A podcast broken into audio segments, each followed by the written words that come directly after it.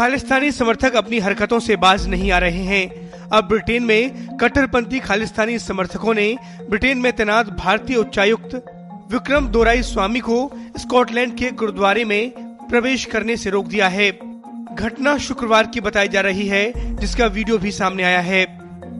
जानकारी के मुताबिक दोराईस्वामी ने अल्बर्ट ड्राइव पर ग्लासगो गुरुद्वारा की गुरुद्वारा समिति के साथ एक बैठक की योजना बनाई थी, लेकिन खालिस्तानियों ने उन्हें रोक दिया।